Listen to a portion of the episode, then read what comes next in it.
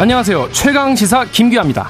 저는 최경영 기자를 이어서 최강 시사의 진행을 맡게 된 KBS 기자 김기화라고 합니다. 잘 부탁드리겠습니다. 자, 오늘 최강 시사는요, 당내에서 이 쓴소리 역할 하시는 분들을 위주로 모셨습니다. 어, 먼저 이상민 민주당 의원 모셔서 어, 당 지도부가 지금 통합 과제 잘 풀고 있나 한번 확인해 보고요. 또 신평 변호사에게 윤석열 대통령의 최근 행보 그리고 국민의힘 혁신위에 대한 평가 들어보겠습니다. 어, 이어지는 경제합 시사에서는요 윤지호 이베스트 리테일 사업부 대표와 함께 주식시장 어, 진단을 해보고요. 마지막으로 국민연금 이 내연금 어떻게 되는 거임 굉장히 걱정도 많고 궁금한 부분도 많을 텐데요. 정부가 지난 27일 국민연금 개혁안 내놨죠. 분석하는 시간 갖겠습니다. 윤성명 어, 한국보건사회연구원 명예연구위원과 함께하겠습니다. 10월 30일 월요일 최강시사 출발합니다.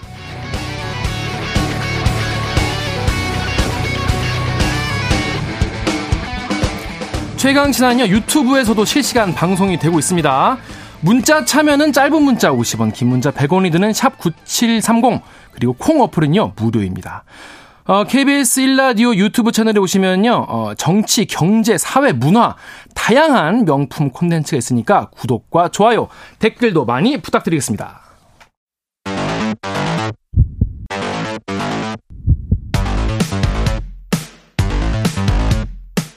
오늘 아침 가장 뜨거운 뉴스. 뉴스 언박싱. 네, 뉴스 언박싱부터 시작합니다. 민동기 기자 그리고 김민하 평론가 나와 있습니다. 안녕하세요. 안녕하세요. 아, 제가 오늘부터 처음이니까 잘 좀 부탁드리겠습니다. 팬들이 많으신 것 같습니다. 아닙니다. 유튜브 댓글에 벌써 팬들이 우르르 몰려와 있습니다. 아, 그런가요? 네네. 제가 잘해야죠. 자, 먼저 첫 번째 기사는 어, 이태원 참사 1주기였습니다. 추모 대회가 있었는데 어, 윤석열 대통령은 추모 대회에 참석하지 않고 추모 예배를 따로 드렸다 이런 소식 들어와 있어요. 그러니까 윤 대통령하고요 주무 장관이 이상민 행안부 장관 네. 그리고 여당 대표 김기현 국민의힘 대표 참석 안 했습니다. 네. 아, 여권은 추모 대회가 야당 주도의 정치 집회로 변질됐다 이걸 이유로 들어서 이제 불참을 했고요. 어, 대신에 이뇨한 혁신위원장하고요 네. 유이동 정책위 의장 이만희 사무총장 김병민, 김혜지 최고위원 등이 참석을 했는데 네. 이건 당 차원이 아니라 개인 자격으로 참석을 했습니다. 음, 아, 말씀하신 것처럼 대통령의 추모는 유가족이 빠진 자리에서 진행이 됐습니다. 어제 성북구 영암교회에서 열린 추도 예배에서 이제 거기 참여를 했거든요. 네. 뭐 대통령도 있었고 여당 대표도 있었고 행안부 장관도 거기 있었습니다. 네.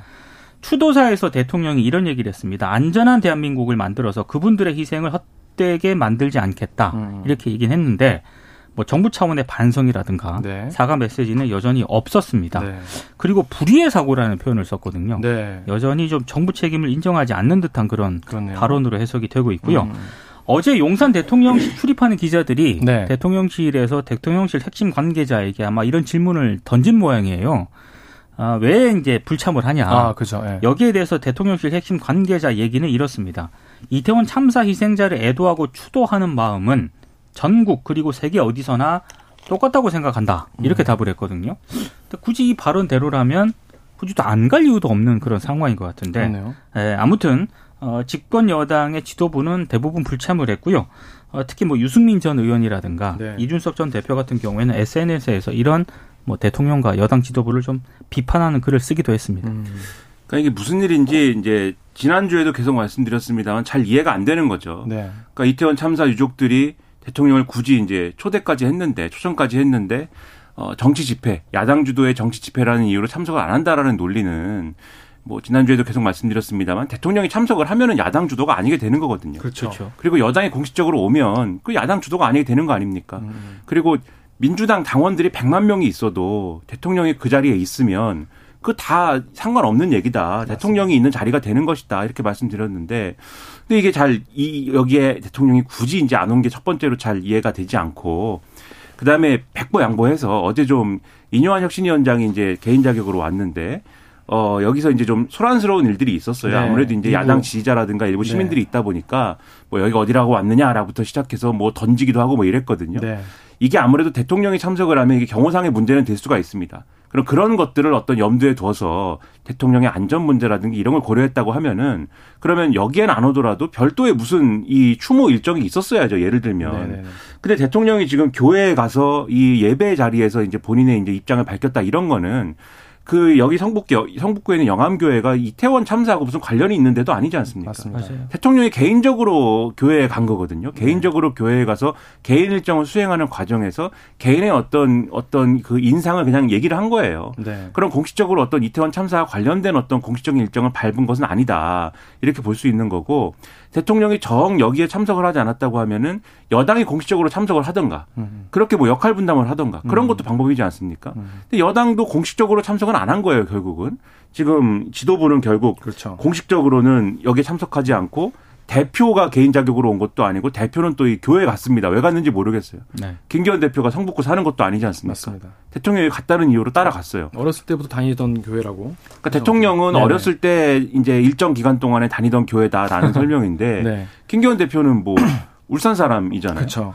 그러니까는 여기에 왜 갔는지 잘 맥락이 설명이 안 되고 음. 그러면 이제 국민들이 볼 때는 국민들이 볼 때는 아, 이 이태원 참사 일주기 추도식 여기 참석하기에 여러 가지로 껄끄러우니까 그냥 다른 데 갔구나 이렇게 음. 생각하게 되는 거거든요.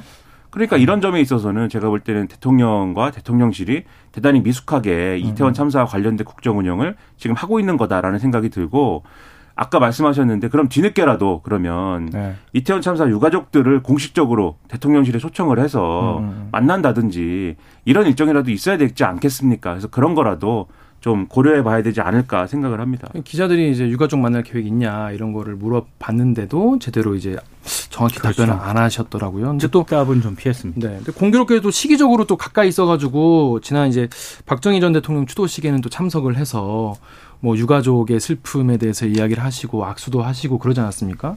그걸 보면서 아 같은 유가족인데 왜 여기에는 와서 오셔서 손을 잡아주셨으면 어땠을까 이런 아쉬움이 더 들더라고요. 이상한 게요. 네. 윤재옥 국민의힘 원내대표 있지 않습니까? 네. 오늘 국회에서 열리는 그 추모식에는 또 참여를 한대요. 음. 그리고 주무부처 장관이 행안부 장관이잖아요. 그렇죠. 이상민 장관. 이상민 장관 같은 경우에는 전날에, 네. 그러니까 28일에 네. 이태원역 1번 출구 인근 추모 공간을 찾아서 맞아 현장에 갔죠. 현장에 갔다가 음. 이제 정작 유가족들이 있는 추모식에는 또 안 왔거든요. 그렇죠. 이게 도대체 뭐 하는 건가 이런 생각이 듭니다. 일관성을 좀 있으면 좋겠다.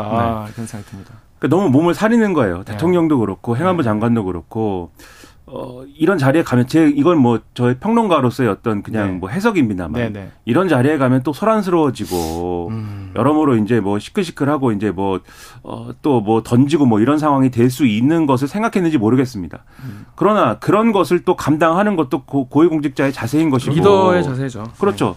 어, 인요한 혁신위원장이 이 개인 자격으로 참석하면서도 뭐라고 했냐면 음. 계란이 예를 들어 날아온다면 계란을 맞는 것도 정치인의 일 아니냐 이렇게 그렇죠. 얘기했거든요. 맞습니다. 사실 이 얘기는 지도자의 이제 역할이고 지도자의 입에서 나와야 될 말입니다. 네. 그러니까 그런 각오를 가지고 사실은 참석했으면 훨씬 더 좋았을 거라는 생각이 들고 그다음에 이상민 장관에 대해 서 한마디만 하자면 이 자리에 네. 간 거는 그래도 뭐간 네. 거에 대해서는 현장에 간 거에 대해서는 저는 뭐 그래도 현장에 갔으면은 안 간 거보다는 좋다고 생각하는데 거기 가서도 이제 이상한 말을 하잖아요 음, 또. 네. 포탄이 한 번 떨어진 데 다시 안 떨어지니까 여기엔 괜찮을 것이고 다른 데를 좀 점검을 하자라고 얘기를 했는데 저는 뭐 취지는 알겠습니다. 취지는 알겠어요. 그러니까는 이태원 같은 경우에는 지금 경찰이 신경을 많이 쓰고 네. 있으니까 음. 뭐 다른 데 홍대라든가 마포라든가 이런 데도 한번 점검해 보자라는 취지로 했을 텐데 네. 말을 똑같은 말이라도 그렇죠. 왜 그렇게 합니까? 네. 그러니까 이태원 참사 당시에도 말을 이상하게 해가지고 여러모로 네. 논란이 됐잖아요. 네. 왜 주무부처 장관이 아직도 말을 그렇게 하는지 여러모로 좀 이해가 안 돼서 네. 좀 다시 한번 제대로 좀 돌아보고 생각을 해보자 좀 왜 이러는가에 대해서 말씀드립니다. 좀 나아졌으면 좋겠습니다. 자 다음으로는 지금 어, 가자지구 지금 폭격이 폭격과 지상전 얘기 나오고 있는데 네타냐후 이스라엘 총리가 전쟁 2단계다 딱 선언을 해버렸습니다. 그러니까 지금 사실상 개전 이래 네. 최대 규모 공습이 가해지고 있거든요. 그렇더라고요. 그래서 지금 이미 8천 명을 넘어선 가자 지구 인민 아, 피해가 예, 예. 기하급수적으로 늘어날 것이다라는 네. 버러 외신 보도가 일단 나오고 있습니다. 말씀하신 것처럼 네타냐후 총리 같은 경우에 선언을 해버렸어요. 그러니까 아예 전쟁이 두 번째 단계에 진입했다. 음. 이런 표현을 썼고요. 길어질 거다. 그렇습니다. 네. 그리고 두 번째 독립전쟁이라는 표현까지 썼거든요. 아. 그러니까 지금 사실상 지상전 국면으로 접어들었다는 걸 의미하고 있는데 네. 아, 좀 이상한 대목은 이렇게 표현을 하면서도 전면전이라든가 침공이라는 표현을 안 쓰고 있습니다. 네. 아, 이게 직접적인 표현을 또 이제 좀 피하고 있는 것은 어찌됐든 국제사회가 음. 민간인 피해가 점차 증가하고 있기 때문에 이스라엘의 지상전은 좀 보류를 해야 된다라고 계속 압박을 가하고 있지 않습니까? 네. 아, 이런 상황에서 만약에 전면전이다, 만약에 이런 표현을 썼을 경우에는 그런 국제적 비난이 이스라엘 쪽으로 향할 수밖에 없기 때문에 음. 아마 그런 부분을 염두에 둔 것으로 보이는데 어찌됐든 이렇게 어, 민간인 피해가 굉장히 많이 지금 발생을 하고 있거든요. 네. 그 확전 우려까지 지금 제기가 되고 있습니다. 네. 이란 대통령 같은 경우에는 시오니스트 이건 이제 유대 민족주의라고 하는데 네. 이스라엘을 지칭을 해서 어, 이스라엘 정권의 범죄가 레드라인을 넘었다. 선 넘었다. 네, 이것이 모두를 행동하게 만들 수도 있다. 그러니까 이란이 참전할 수도 있다. 본인을 포함한 이런 점을 시사를 하고 그렇습니다. 있는데 네, 네. 사실 좀 납득이 안 가는 대목은 네타냐후 이스라엘 총리 같은 경우에는 이스라엘이 가장 도덕적인 군대다는 표현을 썼거든요. 예. 지금 가자 지구에서 민간인이 너무 많이 지금 맞습니다. 피해가 발생을 예, 하고 예. 있는데 이 도덕적인 군대라는 표현은 적절하지 않은 것 같습니다. 음. 예. 그러니까 그동안 이스라엘 군이 이제 주장해온 이제 자신들의 이제 이 문제에 대한 접근법이 이제 3단계인데 1단계가 공습을 하는 것이고 2단계가 지상전 들어가는 거고 3단계가 이제 팔레스타인 주민들이 있는 지역에 자신들의 구매에 맞는 새로운 이제 정권을 세우는 거지 않습니까? 네. 2단계 들어갔다라고 하는 음. 거니까 지상전 들어가는 건데 그렇죠. 그동안 이스라엘의 태도를 보면은 모든 걸 다 하겠다라는 지금 태도잖아요. 심지어 유엔 사무총장이 가자 지구에 너무 과하게 이제 그 어떤 인권 침해에 해당하는 일들을 하는 거에 대해서 비판적인 얘기를 하니까는 거의 유엔 사무총장을 지금 공공의 적으로 만들어 버리지 않았습니까? 음.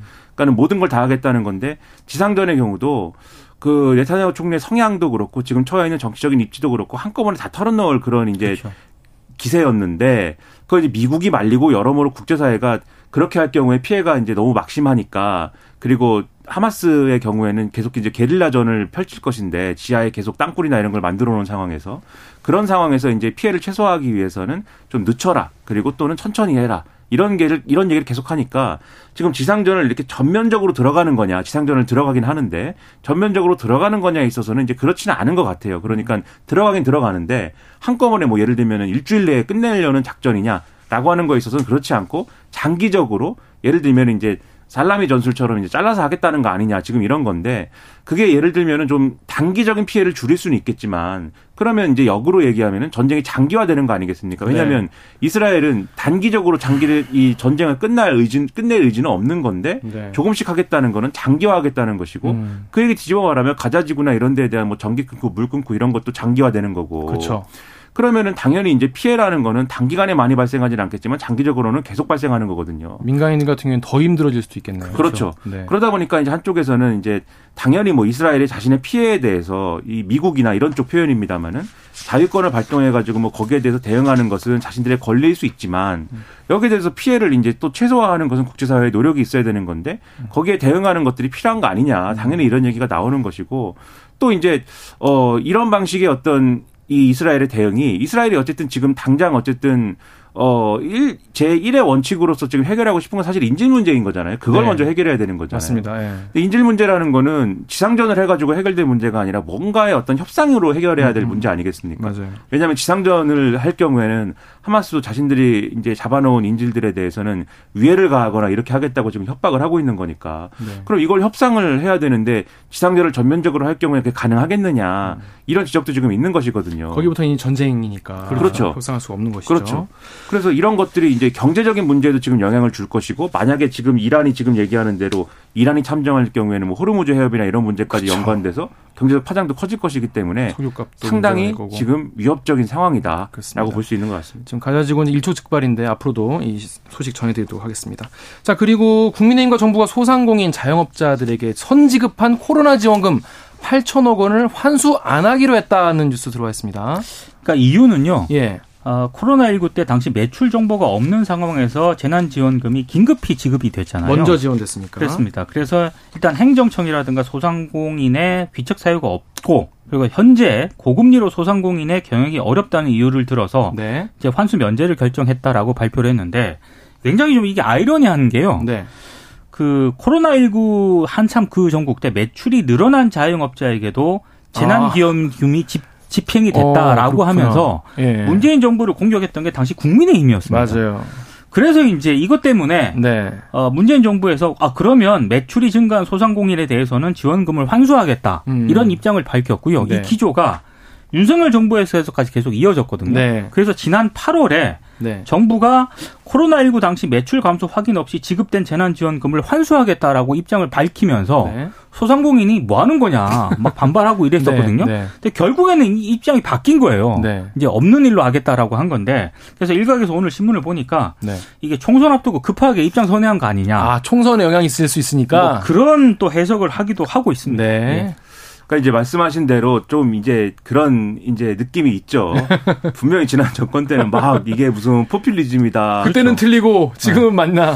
그렇죠. 이제 근데 이제 그때는 틀리고 지금은 맞다에 대해서는 이제 상황 변화는 또 있으니까. 그렇죠. 그럴 수 있죠. 그건 그럴 수 있다고 봅니다. 왜냐면은 네네. 지금 자영업자들이 너무 힘들잖아요. 맞아요. 그렇죠. 네. 그리고 이제 앞서도 쭉 말씀드렸는데 뭐 이스라엘하고 하마스 저러고 있고 근데 어. 우크라이나 어. 문제 안 풀리고 불안하죠. 그렇죠. 그다음에 인플레이션 그거 뭐 인플레이션 심각하죠. 문제도 안 풀리고 그러면 대 문제도 있고 사실은 원칙적으로는 어 자영업자들이 좀 이렇게 손해를 본 게 명확치 않, 은 거에 대해서 지원금 준 거는 뭐 원칙적으로 안 맞지만 음. 대 문제가 이러니까 또 경계가 어려우니까 우리가 뭐 지금 원칙을 좀 어, 지키지 않겠습니다. 뭐 이렇게 가는 것도 이제 방법인데 문제는 그러면 지난 정권 때 왜 포퓰리즘이라고 했느냐 이게 그렇죠. 이제 있는 거거든요. 왜냐하면 네. 그 논리 그대로 적용하면 지금에서도 지금 그렇죠. 상황에서도 아 이것도 포퓰리즘이네요 이렇게 네. 얘기할 수 있는 거잖아요. 네, 네, 네.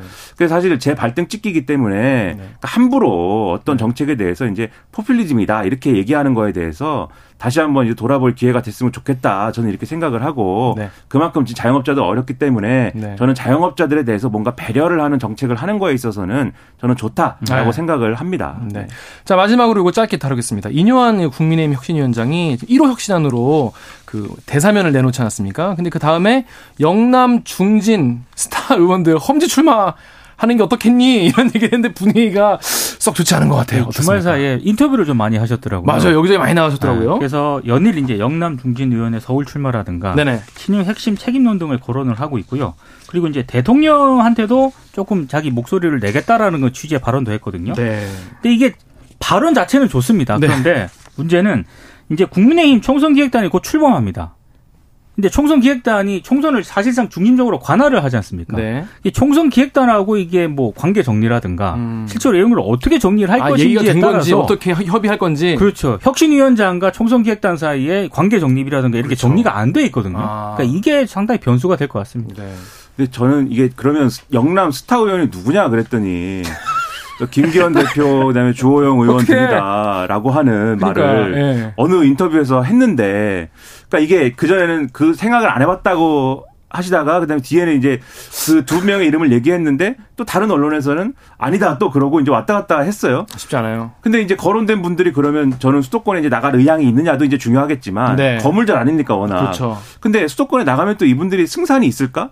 이 좀 의문이고 뭐 승산이 있느냐를 넘어서서 수도권 선거에 그래도 도움이 되면은 뭐 나갈 수도 있겠지만 수도권 선거에 뭐 바람이 일어나고 그런 그런 효과를 지금 노리는 거잖아요. 그렇죠, 스타 그렇죠. 의원들이 수도권에 나가서 수도권에 도움을 줘라라는 건데 수도권에 바람이 일어날까? 그것도 예, 그것도 의문이고 보통 이런 걸 사지라 그러죠. 그렇죠. 그 사지가 아니라 네. 사지에 나. 아 근데 사지에 가면 사지에 가는 효과가 있어야 되는데 무슨 네. 효과가 있는 거냐는 의문이 들고 빈 영남의 그 자리에 그럼 누가 들어가는 거냐? 그렇죠. 네. 거기에 따라서 그러면은 아 어디서 뭐 낙하산이 오는 거 아니야? 뭐 내부 술렁술렁 하니까 거기서 찌라시나 음론이 음모가 많더라고요. 그렇죠. 누구 꽂으려 고 하는 거냐? 그, 그 논란도 되고 그래서 저는 이게 대사면도 그렇고 이 영남 차출 이것도 그렇고 뭐가 전제가 돼야 되냐면은 혁신이가 논의하려면 뭐가 전제가 되냐면 먼저 평가부터 해야 돼요. 지금까지 뭘 잘못했고 네. 이 잘못을 바로잡기 위해서 뭘 해야 되는데 네. 그 방법론 중에 하나로 스타 의원들의 영남 스타의 수도권 진출과 대사면이 필요하다. 이렇게 가야 되는데 지금 결론부터 막 꺼내드니까 왜 하는지 모르니까 이렇게 엉망이 되는 거거든요. 네. 혁신이가 1호 네. 안건 뭐 1호 제한이라고 막 꺼내지 말고 네. 평가부터 제대로 해서 음. 용산과의 관계 설정부터 뭔가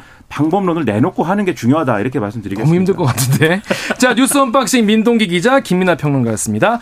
KBS 라디오 최강시사 듣고 계신 지금 시각 7시 어, 39분입니다.